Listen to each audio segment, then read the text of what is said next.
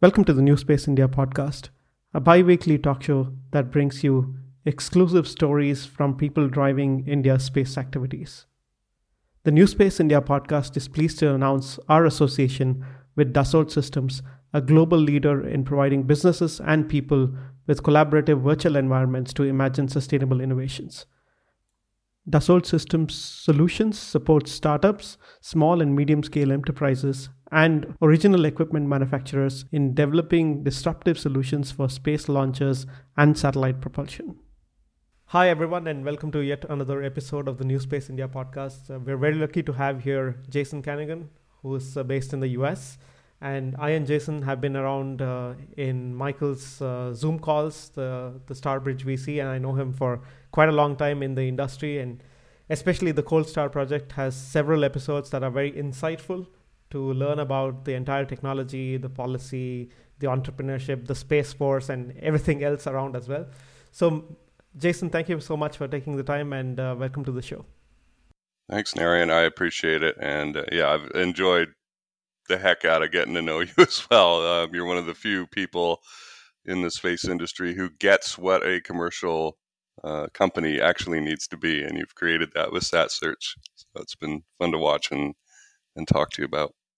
Great. So, Jason, as I know it, you know, you come from uh, experiences in you know various industries, and especially with a very strong focus on sales and you know getting people to focus on process and things like that. So, would love to know, you know, what then drove you to the space sector, and uh, what did you think that is contrasting from the space industry with other industries? Hmm.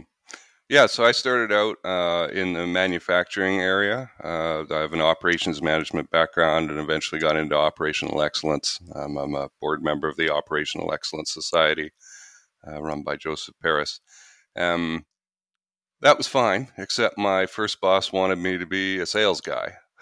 and I really resisted that, but uh, as time went on, I discovered he was a good talent scout and uh, it's it's a role that um, suits me pretty well, and it does come back to that idea of process, like we talked about, uh, getting things down into a repeatable series of steps and uh, recording those steps so that people can understand them, and then the uh, operational excellence part it comes out of looking at them, right? Process improvement, right? Should we be doing these steps at all? Can we take something out? Can we add something in that would make it better? Um, most companies are kind of blinding you know, they got their blinders on and they're just walking along doing things the way they always did because this is the way we do it. And uh, that is the worst. if you hear yourself or people in your organization saying, we've always done it this way, you know, but we've always done it this way, then you know you have a problem. So, yeah, uh, so I, have been doing process improvement and factory. I was a plant manager when I was 25. I'm 46 now, so I have a you know 20 years of experience in in that sort of thing. Um, um, also, I've been a sales trainer since I guess around 2010. My first role, I'm Canadian. Uh, my first role in the U.S. was senior consultant to a uh, sales training firm. So it's it's always a good field to get back into. Um, so when it comes to the space industry in area, and the, you know, there's positives and negatives, right? Why did I get into it? Uh, I had this vision of myself running an asteroid mining company when I was a teenager, and so this is around 1990. And I made the mistake of telling some people you know, I was a kid, right? And uh, they laughed. And uh, I was like, okay, I'm not going to tell anybody else about that. And I kind of put it on the back burner for years. And then um, one day around 2014, 2015, I was uh, looking at news articles about deep space industries and planetary resources. And I was like, oh my gosh, it's happening. We're doing this, right? And I had no discernment. I didn't know how close they were to doing this or how far away, but, uh, you know, it was in the news, it was happening. So I got the vice president of business development for planetary resources on a private call.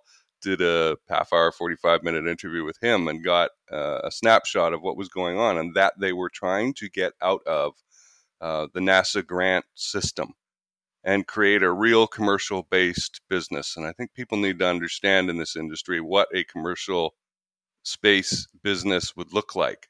Right? They they're still glomming on to the Air Force or um, or, or, NASA or DoD or Defense Innovation Unit or whatever it happens to be, ESA. Right?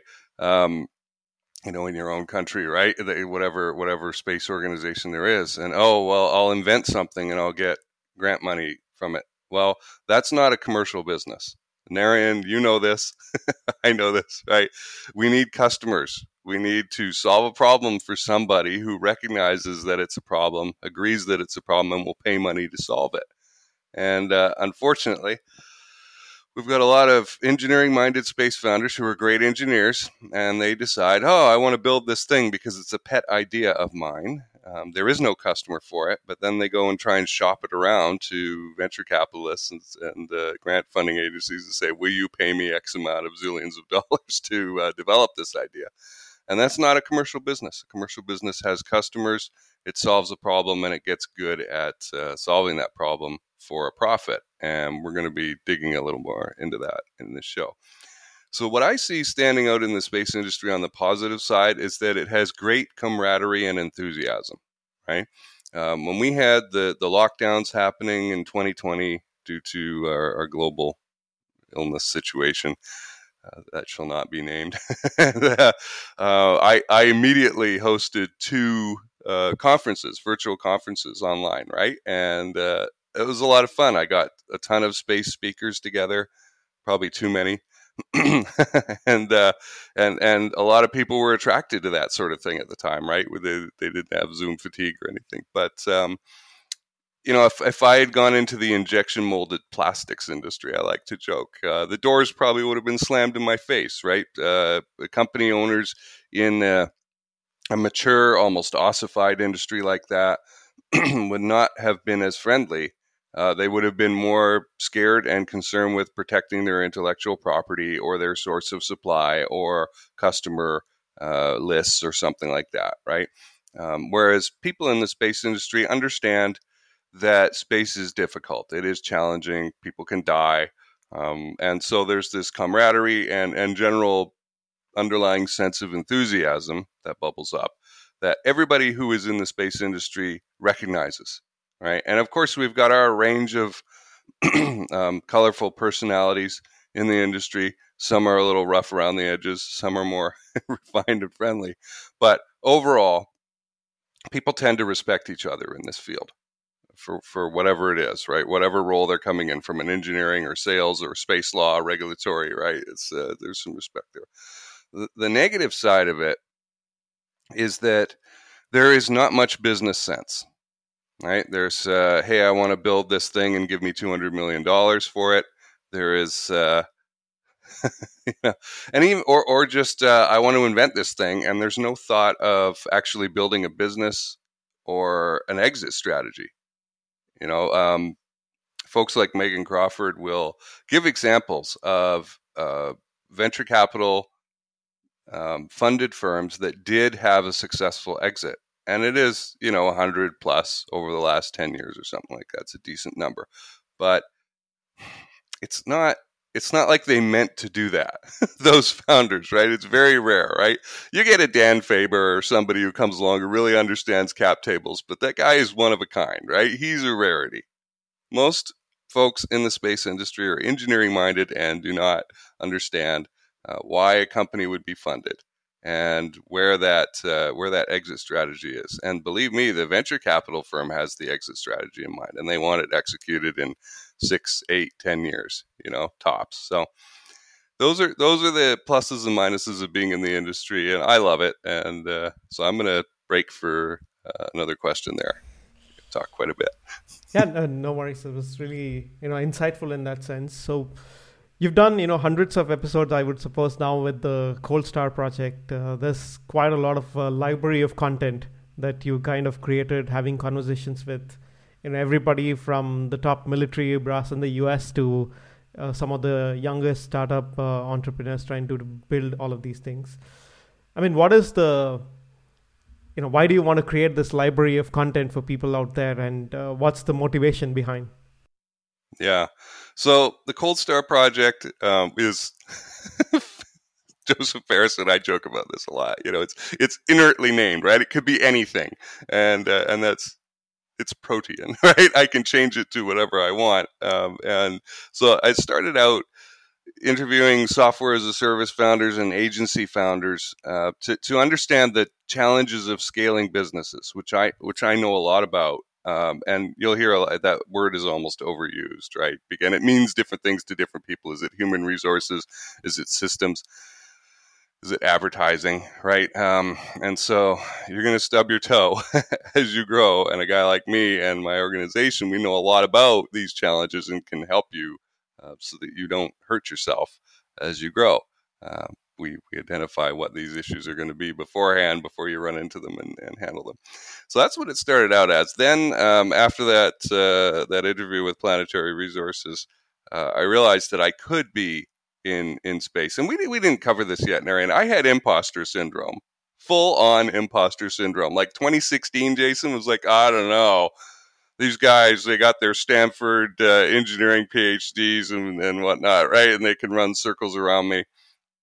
And I really was in this mindset that somehow I had to compete with them, which is laughable to me now because I've worked, uh, you know, my head around that. But uh, I was like, who am I to be going into the space industry? And so I kept talking every so often to somebody in the space industry and doing an episode here and there. And they would say, Jason, you belong in there because they need the business sense. You have, a, and the, the, the, the manufacturing sense. You have a lot to bring to the table, right? Um, and so finally, I actually started to believe them and, and reach out to um, these folks. And, and so for, you know, for anyone wanting to do something similar to this. Um, my purpose is to build my network and um, and sincerely build it. Right, like I want to add value to everybody that I talk to. Um, I enjoy meeting people, and um, I've been told I'm a great interviewer. you know, there must be something happening after ten plus years of running shows, but. Um, but still, you know, it, it, took a while to normalize that sense. Um, yesterday, I called up the Air Force Research Lab in New Mexico, talked to a captain who I'd spoken with before six months ago when I did uh, an interview last, and uh, it, it, was very smooth. Right? It wasn't "Who are you?" What do you do? right? It was, "Oh, hey, Jason, yeah, yeah, let's hook this up, right?" And uh, and get on the calendar to to interview the director. And so that is the the long term benefit that I'm looking for, right? Is to have that network. And the the show, the Cold Star Project, is uh, an excellent vehicle for door opening and uh, and getting that going. Now, say I want to find out about something, right? I'll just go find a PhD, whether they're an academic or a business owner or a technical subject matter expert and uh, ask them to be a guest. And usually they're tickle pink that somebody asked them, right? And I try and find people for the most part. I'd say two thirds of my guests are people who are not on the the circuit, right? Um, I have to make a sale a lot of the time to convince somebody to be a guest who's very nervous, right? Peter Thorpe, who is a space illustrator, who I recently interviewed, and he's in my town. Um, I had to make the sale with him to do an in person, on camera interview. He just had not been comfortable uh, appearing on camera, right? And I had to work at that. for you know a little bit and i think a lot of people would give up before they got to the end result that uh, that we want so um, having this library of conversations and these tend to be evergreen right they they you know if we're talking about a specific technology yeah that might get a little stale or whatever but that person and that insight onto that person, that's still going to be valid. You're going to see their manner. You're going to see uh, what their their interest is in, right? What subjects are they focusing on? They're not going to stop being interested in that, right? Even if they were to be running a business and then two years later have totally jumped out of that into something else, they're still going to have a fond interest or memory about what they did, right? And so I like to think that I've done a lot of the the heavy lifting or the spade work for uh, for young people or whoever to come along um, and see like who is approachable here, right? Who doesn't ignore you or tell you to get lost or something? I, I get told no, right? Hey, hey, do you want to be a guest on a show? I get told no. Um, it's not that often, but uh, you know it happens, and I get uh, silence sometimes. But uh, you know I've got a process, and I've learned how to run it.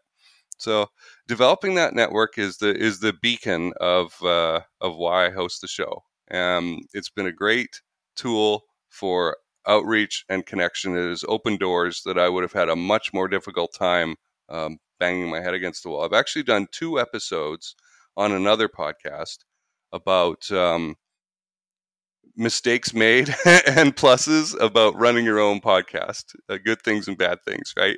Uh, and and uh, why being relevant to your audience is important, and then what are some of the sort of bells and whistles you should put around your uh, your your show um, to make it work. And you've done a great job with yours, Narayan. Um, it, just kind of came out of the unexpected. One day I looked and I'm like, oh, he's he's hosting his own show, but um, you know, you've got all the goodies that uh, that belong there. So, yeah, so that's the the main reason. If you have a follow up question, then I'd be happy to focus in on that. Yeah, I mean, absolutely. I think uh, this is one thing that is uh, quite interesting, right? One of the things that I've not seen many people talk about in our industry is um, what is the time value as well as the cost of building your network and how can you kind of optimize that in today's uh, world and at the same time you know what is the cost per meeting that you want to take uh, when you go to a conference or when you actually talk to a potential customer at the end uh, there's a lot of people who spend a lot of time and you know money and they actually don't put both of them together to see what is the opportunity like at the end. Unfortunately that's also you know i guess driven a lot by uh, engineers trying to run businesses at the end without knowing how a business and the metrics of business at the end. And it's also the way people then come to the table as well because um, you will know when somebody says uh, i'm selling a thruster versus I'm uh, selling a mobility solution to somebody, right? So one thing that you see, you know, among or most of the space companies as well, I mean, 90% of them is somebody coming and telling you, I'm building the brightest technology in the world of some fashion. I'm doing, you know, edge computing. I'm building this camera and I'm building, you know, this fantastic new technology thruster. I'm building nuclear propulsion and, you know, all of these other things but they actually don't talk about what is the problem that they're solving and how big is that problem and how many people have that problem. And you know how many times can they sell that same solution to the same number of people uh, at the end right? So is this something unique to our industry? Is what i'm trying to understand because i've never really worked in other industries at the end. So is this something that is prescriptive to the way people build solutions in our industry? Because you do need to have that, you know, want to have that deep tech and and space tech background while you still want to do business here. Right. Yeah, you know, a lot of venture capitalists have uh, pointed out, kind of giggling to me, that um, we'll see that hockey stick graph, the curve of exponential growth, put into a slide, you know, and about the total addressable market uh, in a pitch deck and they'll uh, tell the presenter, ask them like, "What is this? what is this doing in here?" And the answers they get will be something around, uh, "Well, in my uh, college class, we were told to have this." That's not a good reason, folks. that's not that's not what that is supposed to be doing there.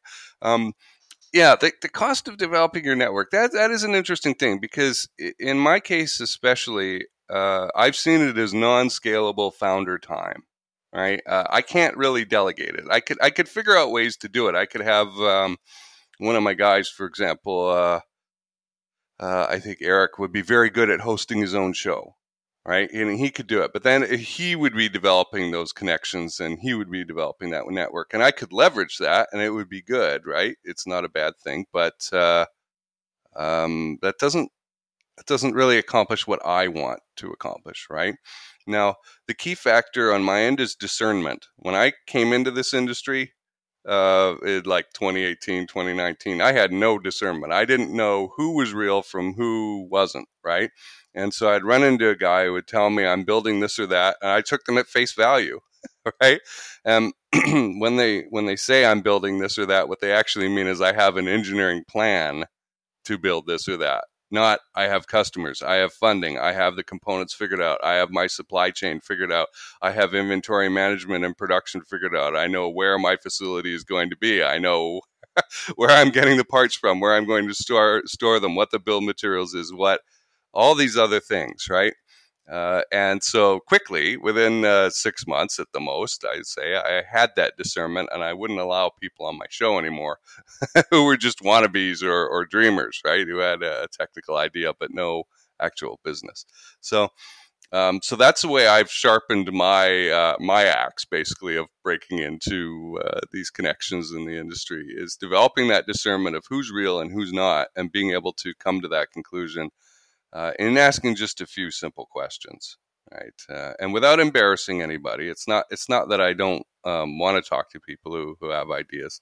Uh, it's just what am what am I going to do with my non-scalable founder time? Right, an hour spent by Jason is one of eight or ten or twelve that he has in a day, and uh, it's like lettuce, right? It gets spoils. If I don't use it, it spoils. If I use it, it's used for that thing, whatever activity, and I can't get it back. I can't go oops at the end of the day. Uh, reset right? Let's let's go back to the beginning. So and i do think you know like what you guys did what kartik did and what what you guys did uh, um, going to uh, one of the satellite shows in the united states a year or two ago of uh, booking a ton of meetings uh, 50 60 meetings right? If i remember the story correctly ahead of time. And then just da da da da da you know machine gun having one after the other that was brilliant right rather than oh, I think I'll just show up and and uh, maybe find out who I might encounter, and maybe we'll have some conversations, and who knows where they're going to go, whatever. Right? I think now you might pre-qualify them a little better, right, or a little differently, um, and and uh, search for people with certain qualities, and uh, you know book the, the high intensity meetings with those folks but uh, yeah that is that is an issue is like as a founder you really need to make sure that you don't get stuck in meetings and to be fair in other industries, I have to worry about the same thing. Uh, I, you know, I've been working with uh, an agency that's doing very well financially, but uh, they had team huddles every darn day Monday, Tuesday, Wednesday, Thursday, Friday, right? Um, it was half an hour of uh, mostly chit chatting and you get nine or ten people in a zoom call or a google team hangout or something like that right? And uh, people feel like i felt as a participant i felt that i had to say something it, i had to share something and like every day and then i'm racking my brain like what am i going to talk about today? You know how is today different from yesterday right? You know maybe you've got something that you kick the can down the, the road and uh, you've got something real to announce. But so I got them to stop doing that. They're doing Monday, Wednesday, Friday, and and uh, we'll probably back off even more. We don't have to have as many meetings as we think we do.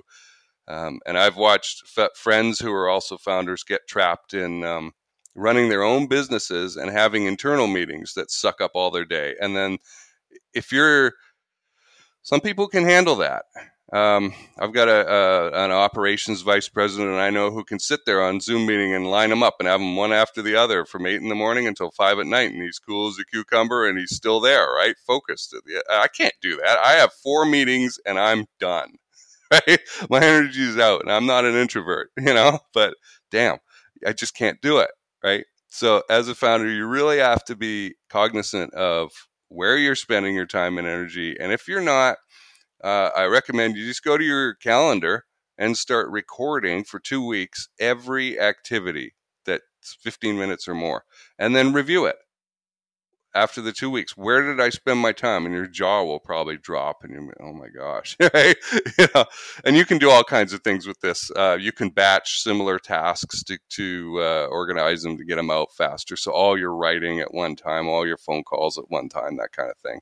Uh, or you can eliminate certain things, right? You can we, we tend to get what we accept, Narayan, right? So if I accept walking down the street and getting punched in the face and mugged every day, that's probably what's going to happen, right? Um, and people don't, you can laugh, but people spend their time this way. right? They allow themselves to get mugged every day in their calendar and, and have their time robbed from them and uh, they just go, "Well, this is the way it is." No, no, it's not. You don't have to accept that. You can put a cap on the number of hours. I do, right? I, I want like two hours a day of meetings tops, right?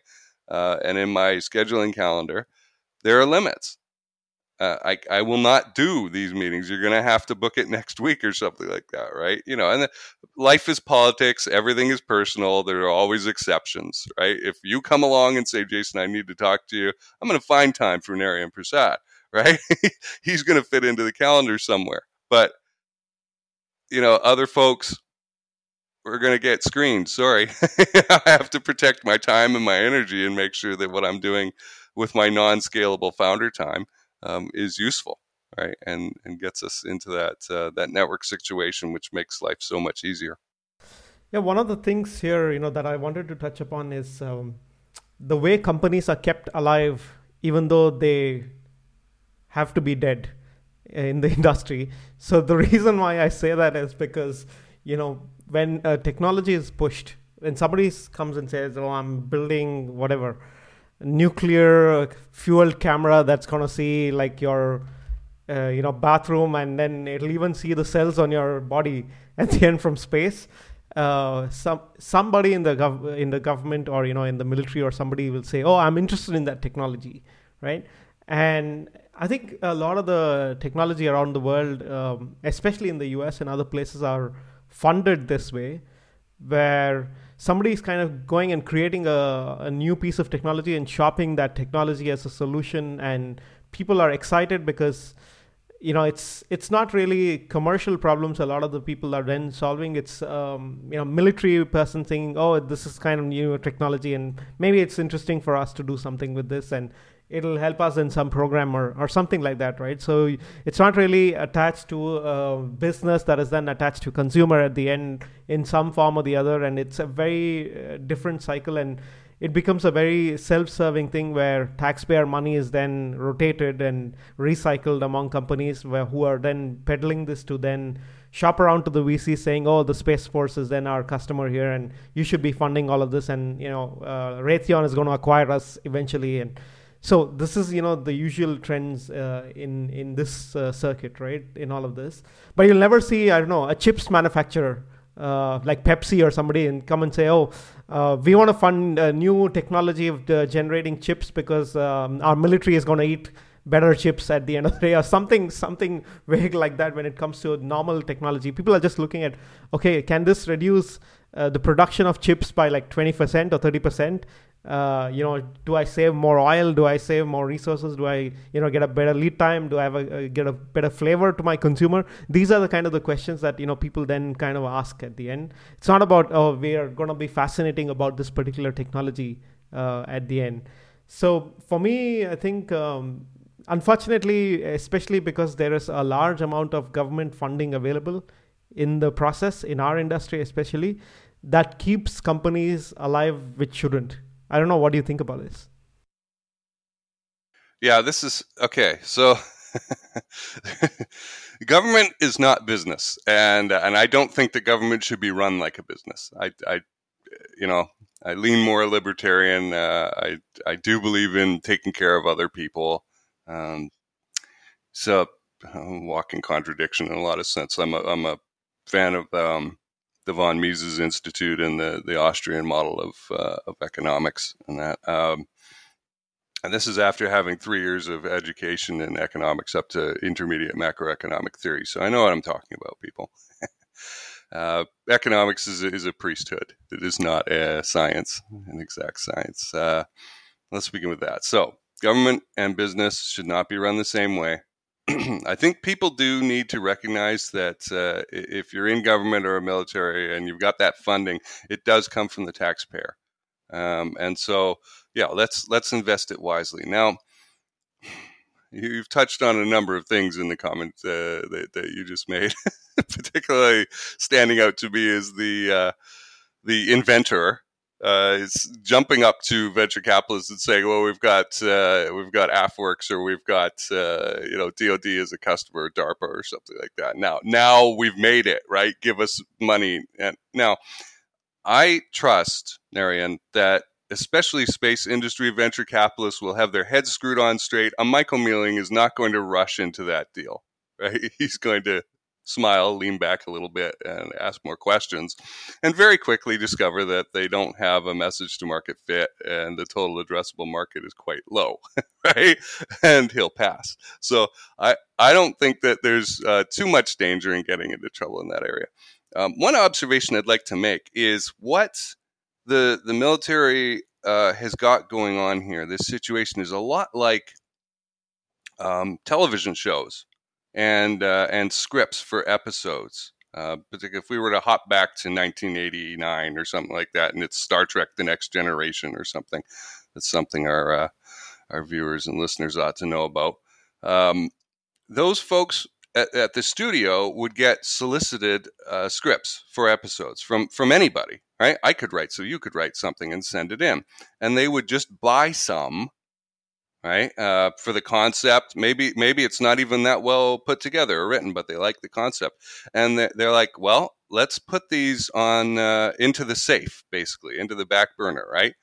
And boom, there's a writer's strike, and there was at the time, right? Oh, well, let's go into the safe and pull out some of these scripts because we can't hire a writer through the system uh, and we have to hire through the system. So let's see what we got here. And they might mash a couple of these ideas together. They might uh, take one of these out and polish it up as best as they can, uh, even though they're not the professional writers, right? Um, because they have to produce something. And so I believe there's a parallel here with the military where they will look and go, yeah, that is an interesting idea. We don't need it right now right? We're not going to produce this script into an episode right now. We're not going to take your idea and turn it into a full fledged thing right now. But let's bring it in house.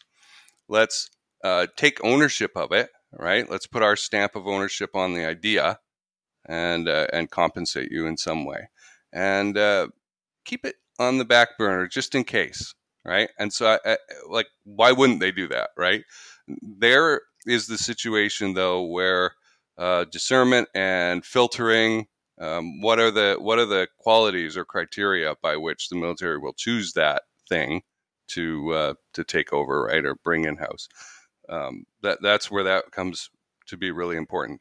So I'm not too concerned about. Uh, oh, poor ignorant venture capitalists jumping into funding something just because uh, military or DARPA or whoever has uh, has has picked it up. I you know I think they've got better uh, calculation skills than that and can figure out uh, gee the total addressable market here is is small.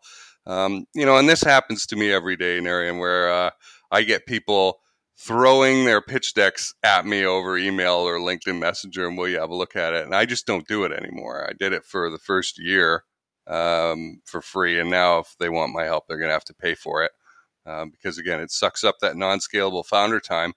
and I've seen so many of these darn things, Narayan, that are just technical, right? 15 page technical document about how cool their thing is. Well, yeah, but who's your customer?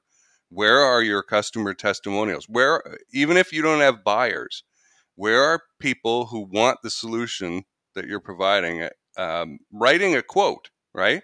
That should be on one of these slides. I had this terrible problem, and Narayan came along with this really cool system. And as soon as he's able to provide it, this is good enough for me, folks. As soon as he's able to provide it, a, you know, in a repeatable, good, functional way, I'll buy it, and I'll pay X amount of dollars for it. All right, now we have something, right? We've got something there. So that is the kind of thing that founders ought to be focusing on. Not, hey, look at the cool whiz bang um, part of this thing. Yeah, I mean, absolutely. Uh, you know, in all your experience so far, talking to all of these hundreds of people with all of these other entrepreneurs as well, you have a sense of what are the most underappreciated ideas when it comes to executing on early stage ventures? Yeah, the key thing is the, the concentration, too much concentration on the engineering, right? This the, the cool part of the solution. Um, and I've made no secret of, of what I'm about to say next year. Uh, I have shared the heck out of this. I've got a course that that's a seven hour workshop um, that, that goes into this. Every commercial business, whether you're selling lemonade on a stand at the side of the road or running a space industry firm, you need these systems. You need lead generation, right? People people need to come from somewhere to see your idea. You need qualification as a system that is filtering for people who are a fit from people who are not a fit. Okay, and uh, and I can get into detail um, in the course in that about exactly how you do that and what you filter for in that qualification system. You need a closing or conversion system to turn some of those qualified um, prospective customers into buyers. Help them become buyers. How do you do that? Right. And this needs to repeat over and over again. Uh, and and many of the businesses, including my own, from time to time, I've run many businesses. Um, I've forgotten this and not had my lead gen qualification and, and conversion processes running along. Right, I get too concerned with the the fulfillment side of things. Right, look at the cool stuff we're going to do, and I don't have that steady churning stream of potential customers showing up and appearing in front of me because I don't understand my distribution channel or what platform I should be on, how these people are going to find out about me. So those are that that's one major thing. Too much concentration on engineering, not enough on these systems of getting a consistent flow of potential deals coming your way. Um, fulfillment also, you know, it's like great, you engineered the solution. Great. But that is not the same thing as delivering it over and over and over and over again, consistently, great quality, great delivery, right? Doing what you said in the time frame you said you'll do it, right? Supply chain, inventory management, uh, hiring, employees on the production floor, scheduling, right? Productivity.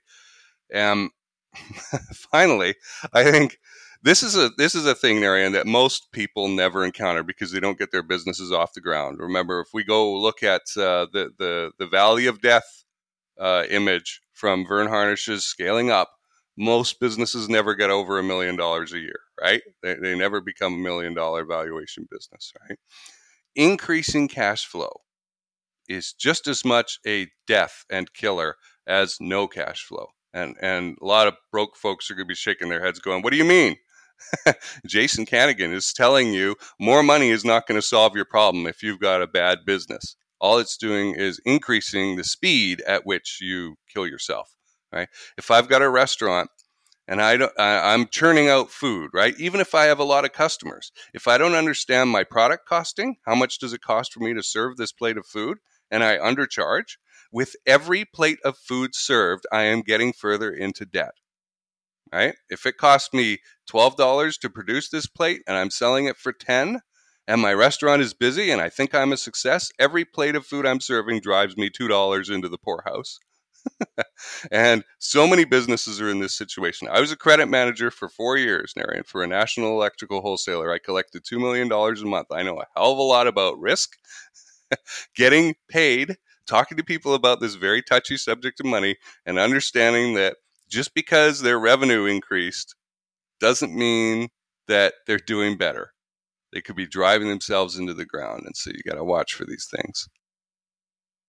Yeah, I mean, uh, absolutely. Unfortunately, this uh, is not very well discussed or even uh, very well debated in, in our uh, industry, you know, in all of these uh, sense. And I guess it's also the role of who does this uh, because it's not a part of uh, a VC to coach people to think about you know their business in this fashion. Probably the accelerator is a built-in way where they just want founders to get more money from VC so that they can increase the value of their own equity as an accelerator and so there's a very you know cultural thing in uh, in all of this but you know on this aspect as well do you think that there's distinct you know different ways of doing business in different cultures in the space industry so far or i know that you know the american way of doing business is very different from the european way uh, as well. So normally once something is very successful in uh, in america that's when europeans think that's an idea that they can try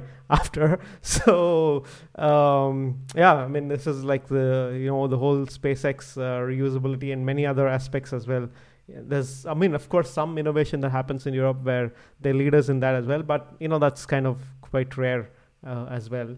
So is this uh, you know something cultural in different systems and but how much of those cultural aspects affect the way you know early stage entrepreneurs think? Yeah well every business class will show and tell you that uh, different cultures have different ways of doing business right? Um, so we can't ignore that, right? How much bribery, frankly, is involved, right? In certain cultures, that's much more acceptable and even expected, right? Um, we, you know, there are space companies in Africa. We know this, right? At great launch sites, um, economies ready for infrastructure investment and all the goodies that that will bring. Um, how much graft is in those situations, right? I, I don't know. So this is an area that uh, I'm probably weakest on, Narayan. Uh, I'll admit. I'll make the damning omission. Um, you know, I know the North American market really well. I know a little bit about um, the European market, but the Far East and that, I don't know a whole lot about. Right? That's I've had a few guests on. I really try right to uh, to learn about it. I'm eager to learn about it, um, but it's it's a different world. Um, the folks who picked up a big share of OneWeb, for example, um, that that satellite constellation with the British government. I don't know anything about them, right? Uh, so it's you know it's a big world out there. In some ways, we'll say it's a small world, but there's a lot going on, and I'm not a full time journalist, right? A lot of people seem to think I'm a journalist. No, I'm a business owner. I got I have businesses to run and insights to help provide for my clients and that, right? So I can't be everywhere and know everything, but um, you know, certainly there's cultural differences, and they do have a strong impact on how the uh, the businesses are going to be carried out. And it's probably a good idea if you're going to do business with the with another culture, folks from another culture, uh, take the course. Right? Take go find a, a, course on like what are those differences and what can I expect here. Um, you know, maybe it'll be a little outdated, maybe it'll even be wrong in some cases, but at least your radar will be on and you'll be thinking, okay, they are not going to approach this conversation in an, in a carbon copy way of the way I do, right? And um, hmm, I think for the Cold Star project, my show, that's that's a major driving factor for me. I want to find out about you, my guest, right? The individual, right? I want to find out what is Narayan about? What is he like, right? I know from having interacted with you. You're a very generous person. Um, you keep your cards close to your chest a lot of the time, but with your friends, you're very uh, helpful, right? You've just given me things on occasion, which I'm very appreciative for, right? I haven't forgotten about. Um, and uh, and and you've learned very quickly what works and what doesn't in business, right? With SatSearch and the the evolution of what's a good customer for SatSearch, right? You were not doing things the way uh, another quote unquote directory type or matchmaking um, firm might operate, and it's gotten you much better results. In some cases, doing the opposite of what the the uh, herd is doing is probably the best idea. So, yeah, so just finding out like and approaching these things with the with the open mind of like, all right, it's not going you know their approach is not going to be my approach and i need to be aware of what that's going to be. Um, you know if i was for some reason to talk to uh, a chinese firm china's been punched in the face for 200 years right? And i, I have a very strong um, empathy for that right? If i was punched in the face for 200 plus years and i got back up and was able to do something i might want to walk around with my fists in the air too right? and be, it's it's understandable. Like I don't want them to do that, and I hope that uh, we all evolve beyond that quite soon. Um, I want to avoid potential conflicts uh, coming up between uh, between nations, and geopolitics is very important to me. Um, but but I can understand where they're coming from, and, and I'm going to be watching for that. Right? There, there's a there's a bit of ego in there, and um, and protection of ego in that. And they may not even be consciously aware of that. The folks on the other side of the table in that conversation. So um, there is a sales trainer I like named Jim Padilla, uh, and I've been on his show, and he's been a guest on mine. Uh, um, and he talks about getting onto the bench with your your um, negotiation partner, right, or your potential customer, and you're sitting on the bench. So instead of being across the table from each other, you're both sitting and facing the same direction, as much as possible, getting into that mindset. So I think people would be well advised to go into discussions and, and look at how is business being done in these different areas of the world with that kind of mindset. Yeah, I mean, uh, absolutely. I mean, a lot of uh, interesting insight, and I mean, a lot of the things that you kind of mentioned overall, I guess, you know, people should really listen to because I also come from a typical, you know, engineering background at the end, and it's very easy to like go into a corner of thinking about technology a lot, and I also have to, you know, then have to pull myself to know what are people willing to pay to you know get the solution out of me at the end. And that's something that needs uh, a lot of conscious uh, effort by engineers especially to then get out and uh, really clear he- clear your head about whatever you're trying to build and then uh, look at um, what are people then willing to pay uh, for that solution at the end. And in fact uh, one thing that's really worked well for us you know after especially having iterated uh, as quickly as possible as we could at SatSearch as well is having to tell somebody that something's already built and asking them the price for it. So this is something that you know we've kind of done consistently where i just tell people that you know yeah i mean assume that that solution is kind of built by us um, and try to find out what the price are they you know willing to pay for it and wh- how much of that is repeatable and how consistently can we repeat it? You know what is the distribution cost of it? What is the customer acquisition cost for it? What's the lifetime value of this particular customer for us? And you know then look at um, is this uh, the same way that we could sell into china or japan or korea or the us and europe? And you know that's one thing that we've kind of learned where if we can have that model kind of very well fleshed out and replicated regardless of the culture regardless of everything of course the only thing that might differ is price points. uh, depending on you know what their people are selling at the end and uh, you know how willing are people to then uh, provide exchange rates for the service that you want to provide uh, provide at the end um, yeah i mean this is something I guess works very well in software environments, right? Because I mean, in for us, uh, this is the same thing that we do with consistently with every supplier. It maybe doesn't really work very well in the hardware uh, environment so well at the end. So well, I'll, I'll, push back on that. I think it, I think it does. Um, the, you know, and, and, thank you for bringing up cost of customer acquisition and lifetime customer value in that. Um, CAC and LTV are very important metrics for any business.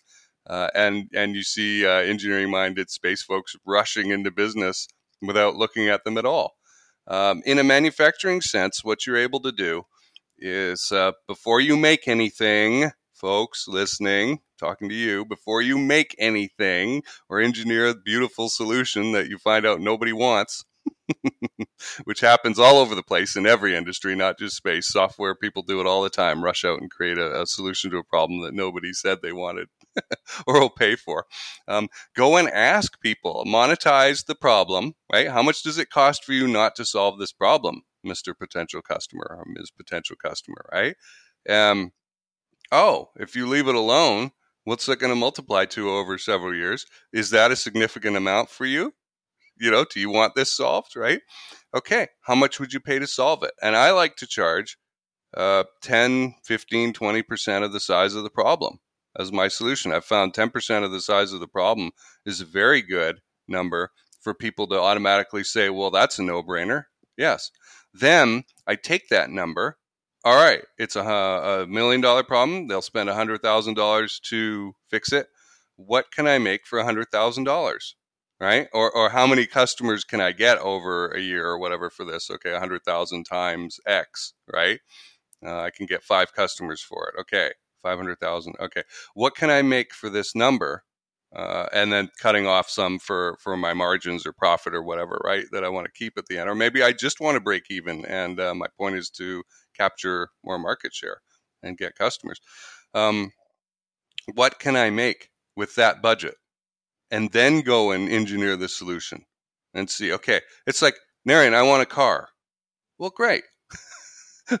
How long is a piece of string, right? Do, do I want the Yugo? do I want the, the Volkswagen Beetle? Do I want the Cadillac? Do I want the uh, the Maserati?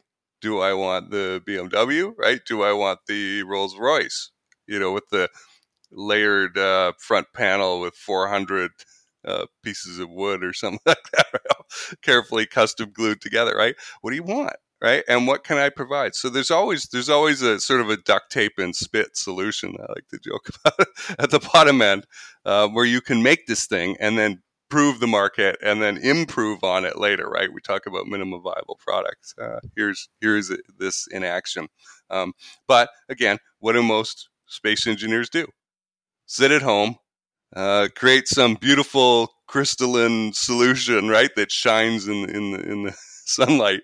It looks very nice, but uh, it, they can't sell it, right? And uh, and they haven't even thought about selling it.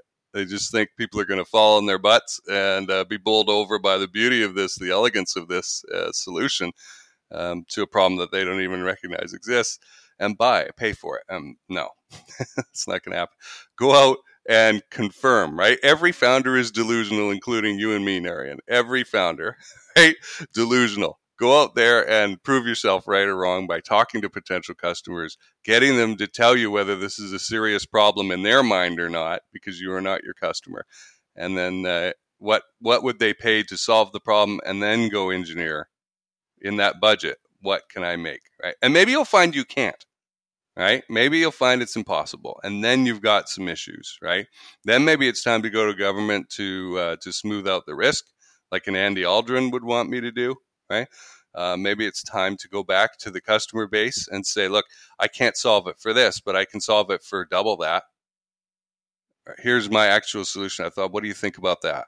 Right. And they'll hum and haw and, and give you an answer. and we'll find out the truth. So yeah, I think that's a good spot to end. I could go into this for seven or eight hours, but uh, and I have in, the, in the workshop you can get off of uh, off of the coldstartech.com website. Right, and you know one of the things that I do want to bring up here is um, your uh, website and the blog salestactics.org. Uh, I've actually enjoyed reading some of uh, the posts that you've written there, and uh, it's really interesting always because you kind of learn uh, quite a lot. Um, so I really appreciate that uh, resource uh, as well. Well, thank you for bringing that up because I don't I don't connect that to the space industry very often, right? I'll occasionally post something on LinkedIn or Twitter or something like that, but uh, yeah, I have a sales and marketing blog that's been up for uh, since 2014. So was that seven years now? How many people have held a blog up for seven years now, Andy, that you know, right? Most people can't do it. Trump, Trump abandoned his after two or three months, right? I remember reading a, an article about that and going, huh, uh, you got to stick to things, right? And uh, yeah, an article a month or, or more for, uh, for seven years there. So thanks for pointing that out. That's salestactics.org uh, for those who missed it. Yeah, I mean, absolutely. And, uh, you know, uh, why I wanted to bring this up is, um, and we did discuss a lot of the problems that, you know, come up when you think about how do you approach you know selling technology based products at the end if you would have to have a prescription where people would you know want to start. I mean this is my final question to you. Where do you think the people who i mean let's say there are founders who are all engineers and they don't want to bring in anybody with business backgrounds into the company just because they don't like it. There's a bunch of um, introverts who just want to be doing you know engineering things and somebody figures out that i want to do sales now right? Let's assume this scenario uh, here at the end. And uh, if that is the case what would be your prescription on where should somebody then start and how would you then you know advise them to go through this journey of figuring out the first check mm-hmm. Yeah, so very much what I've been talking about. Um, I'll add first of all, get the book Business Model Generation. Um, eh, it's a very good book, and uh, it. I mean, I don't mean just as like the content in it. I mean the way the book is put together is a very good book, and it uh, it tells you everything that you ought to be doing and gives you multiple perspectives on how you could make money with your idea. Business Model Generation. Um, it's a it's a was it like a landscape format book, not a portrait one. So it's wider than it is tall. Um, getting out there and getting into the head of your customer, right? And discovering what their point of view is first, right? You are not your customer. The things, and I, I've been a copywriter, a person who writes advertising for, for other businesses for 25 years more now. And I had, I spent the first 10 years learning that lesson. Okay. The things that I valued and thought were important about a product or a service were not what other people valued. and that was a hard lesson to learn. You are not your customer. And so it's very important to get out there and talk to them. By all means, be the engineer. I know you love engineering. I know you love it. I'm not telling you to not be you, right? But carry that kernel of, of, of knowledge, of engineering insight and, and desire down the road a little bit. Don't bust out your drafting table and get into CAD and start plugging things together just yet, right? Go out there and find out what does your customer, your potential customer, believe to be the truth about this particular problem? Right? Is it serious for them? Now, folks, a serious problem can be I'm hungry and I want lunch. Boy, when I'm hungry and I want food, that's vitally important to me and I will pay. right? and there are options that I don't know exist. Right? If some private chef was to come along and say, Jason, I want to help you uh, I'll charge X amount a day for me to make you uh, personal food. There is a number at which I would instantly say yes, right? And uh, it's probably higher than some people would think, right? Because I already know the value, but I'm not willing to go out and do the search for a personal chef right now. I actually have a, a, butcher, for example, who makes custom patties for me and things like that. I buy three months at a time, put them in the freezer, and then uh, now I, I, don't need to worry about what to eat. I'll just eat something out of that, right? I'll go buy seafood um, to mix in with there. Um, so I'm not eating the same thing every day. But, uh, you know, uh, how are they solving the problem now? Or why haven't they solved the problem before? Or what have they tried and failed at solving the problem with? do they believe that anything can solve the problem? There's people who'll be like, nope, we've tried these eight things and nothing will work. Okay, that's valuable to me, but I'm not going to try and turn that person into a customer. I'm going to learn from their negativity because that's going to help me with positioning and my marketing and message to market, right? But uh, but I'm not going to try and turn that person into a customer. Stop trying to turn everybody into a buyer too. Um, and realizing i guess very quickly you would realize uh, in going around and talking to potential customers that um, people don't value or recognize this solution or the beauty or importance of the solution the way you do right? They're just gonna be like i don't care right? A lot of the time. And your job is to dig and find out are there people who care? Is it two out of ten or something like that? That's a market. That's a niche right? Um, and so then I've got to start doing marketing that helps those people raise their hands and say, yes, I'm one of the two of 10. I'm over here. Right. Um, so getting out there and actually talking to your, your target market and curing your delusion, right? Does this, does this, uh, you know, problem exist out there or not? Can I, does it already exist? Are there people out there who already agree that this is a problem? Or is it one I have to educate them about and make them go, oh, which is not necessarily bad either. It's slower, but you may capture the market pretty easily with something like that because you're the only person um, pushing that message out there, right? Like, hey, you've got a problem over here. So, yeah, and then going back and and uh, following your love of engineering and designing a solution that elegantly fits into the budget of of what they're willing to spend um, to solve that problem. All right, Jason. You know, we've spoken for an hour and uh, it's been really kind of super insightful as always. Uh, at the end, I would recommend any of the listeners to go check out the Cold Star project on YouTube and you know listen to the very many episodes uh, with entrepreneurs, investors, um, you know everybody under the sun at this point in time in the space industry. Um, and of, of course, you know, Jason, if somebody wants to reach out to you, what is the best way? Probably through LinkedIn and uh, and connecting with me, sending me a message, and that you can go to the Cold Star Tech website, and there's some contact stuff in there. Um, but I'll be I'll be a little more friendly through LinkedIn. I had I had a guy uh, book something just from the website without ever talking to me, and I messaged him in the middle of the night. I'm like, "What? What is this? are you are you trying to pitch me something?" And just breaking into my schedule. And he realized he'd overstepped a little bit.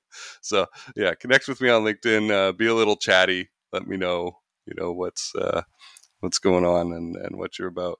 Um, but yeah, the Cold Star project is on YouTube. It's all also available as an audio on uh, on every major platform, from Amazon Music through uh, Spotify and and uh, you know a hundred other typical places.